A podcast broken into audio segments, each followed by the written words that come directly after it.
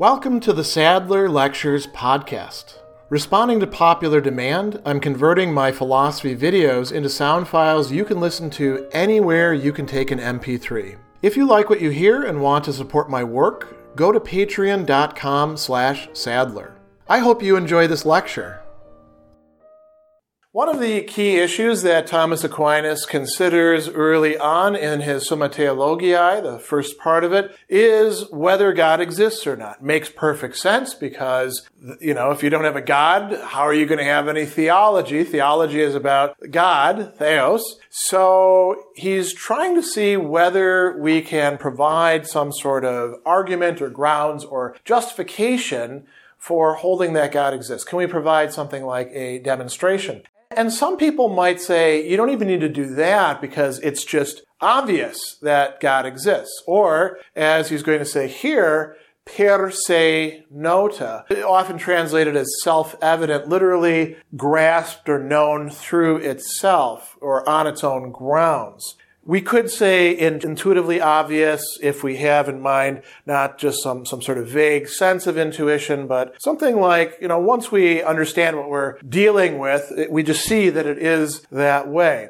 And as always, Thomas has this dialectical way of going about things. He's going to consider some people advancing the position, and then he's going to consider some other objections to that, and he'll work out his own stance in the process. So first let's think about what it means to be self-evident. He says, somebody might say it's, it's self-evident that there is a God. Why? Things are said to be self-evident to us when we are innately aware of them. And the Latin for that is when we, the cognitio naturaliter in est, when the knowledge or understanding or mental grasp of it naturally is in us, is in the human being, is in all human beings. And so some people would say there's an idea of God and it's just implanted within all of us. It's part of our original programming, if you like, or it's part of our original endowment. And then, you know, another way of understanding this per se nota being intuitively obvious or self-evident is that it would be known immediately when the terms are grasped. And so he gives you some examples of propositions like this. These are first principles of demonstration, like he says, when we know that wholes and parts are or exist, we know at once that wholes are always bigger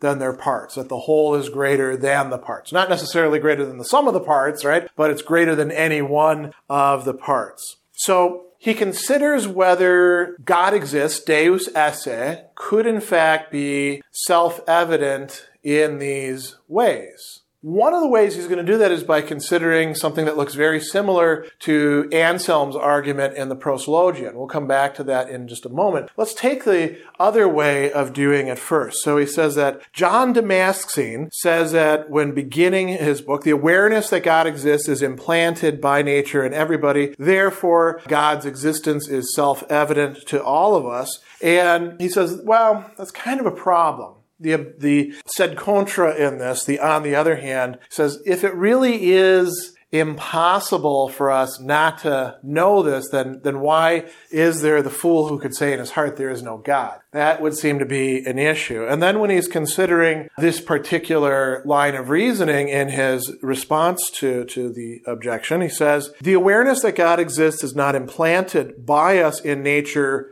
and here's the key term, in any clear or specific way.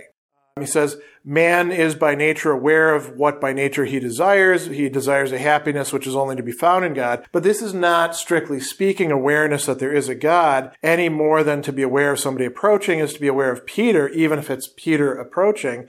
Why does he say this? He says, well, a lot of people have gotten very confused about what our final end or goal or happiness would be. People have placed it in all sorts of other things. And Thomas will consider this in question two of the, the next part of the Summa as well.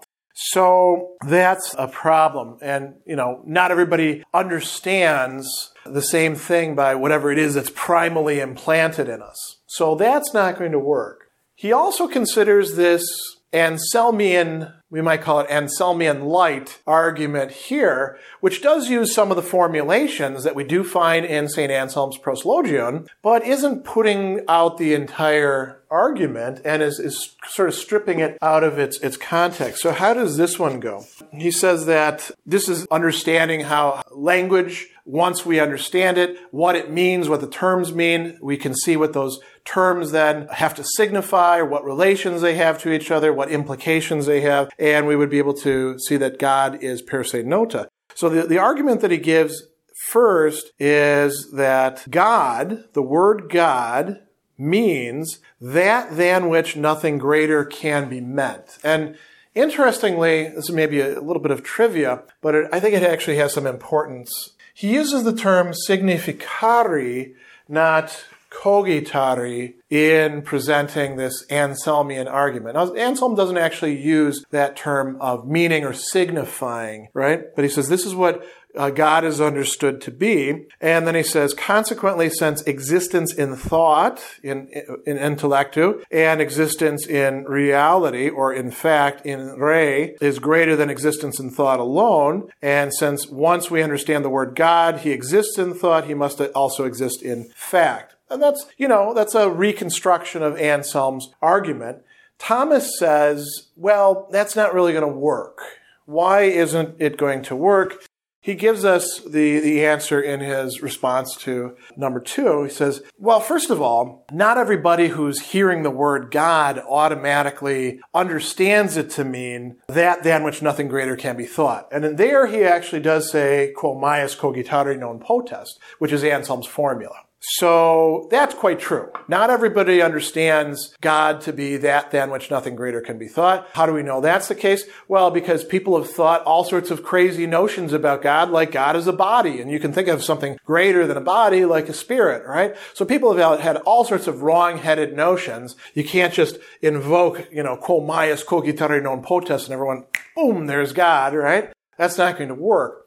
Then he also attacks another part of the argument, this juncture between existence in thought or existence in the understanding, esse in intellectu, and existence in reality in re. He says, even if the meaning of the word God were generally recognized to be that than which nothing greater can be thought, Nothing that is defined like that, nothing that's signified like that, would thereby be granted existence in re, in reality or in the world of fact as it's translated here in the Blackfriars, but merely as being thought. So he is denying that Anselm's argument actually works. He says it gets you a God that is greater than anything else or a God that, that than which nothing greater can be thought in thought, but that does not translate into actual existence in reality. It just means you've thought of something like that. There's no way to get from the idea to something corresponding to that idea in reality. So that's the consideration of that. And then a third one that's a bit more promising, at least at first, he says, people could say, listen, it's self-evident that truth exists because even in denying it, you have to admit it. What does he mean by that? If you want to say there is no truth or truth does not exist, you can ask the question, which by the way, Anselm does in On Truth. Is that a true statement that you're making right now? So it's, it's automatically the case that at least there's something that is true, right? And now here's where the, the argument gets a little bit shaky.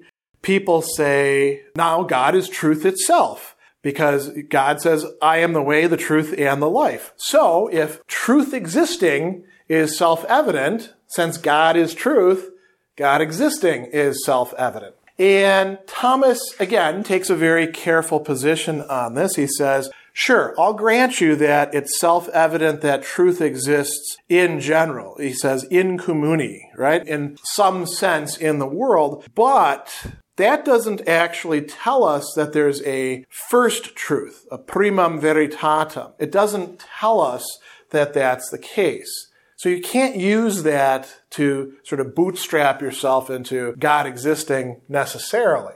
Thomas is going to provide us with a very important and useful distinction when it comes to these things that are per se nota or self-evident. Strictly speaking, he thinks that God's existence is per se nota. But it's not per se nota, it's not self evident to us. Why? Well, the way that Thomas understands things being per se nota is that if you have a proposition, you have a subject of a proposition and a predicate of the proposition, right? The subject is what you're talking about. The predicate is what you are saying about that. So he tells us here that for a proposition is self-evident when the predicate forms part of what the subject means. So what's an example of that? Man is an animal. Why? Being an animal is part of the meaning of man or human being. Can you say that about Deus, God, and esse, or est, exists, has being, is the predicate in some way contained within the subject? Thomas says, yes, in fact it is. And he, he goes on and says, the proposition God exists is self-evident in itself, for as we shall see later, its subject and predicate are actually identical because God is his own existence or being. But there is a problem. We don't actually know what, or fully know, what God is. We have a dim grasp of God, but we don't really know God in itself or in himself or whatever God happens to be. We know God as a cause primarily through the effects of that cause. So Deus esse or God exists is not per se nota to us. It could be, however, per se nota to the wise or the knowledgeable, the people that he talks about as sapientes, those who have wisdom um, those who actually know what God is. Now you can say, well, they're not actually in need of a proof. You're right. If they actually know what God is, they don't need it proven to them. And so Thomas would say here that we can't rely on something like an Anselmian proof or these other arguments, and we certainly can't appeal to some general sense that God just has this idea implanted within us. If we're going to argue that God exists, we have to provide some other kind of argument, and that's what he will do. But he's provided us with some conceptual clarification here about what it would mean to say that God's existence or God's being is self-evident or per se nota. Special thanks to all of my Patreon supporters for making this podcast possible. You can find me on Twitter at Philosopher70, on YouTube at the Gregory B. Sadler channel, and on Facebook on the Gregory B. Sadler page. Once again, to support my work, go to patreon.com slash sadler. Above all, keep studying these great philosophical works.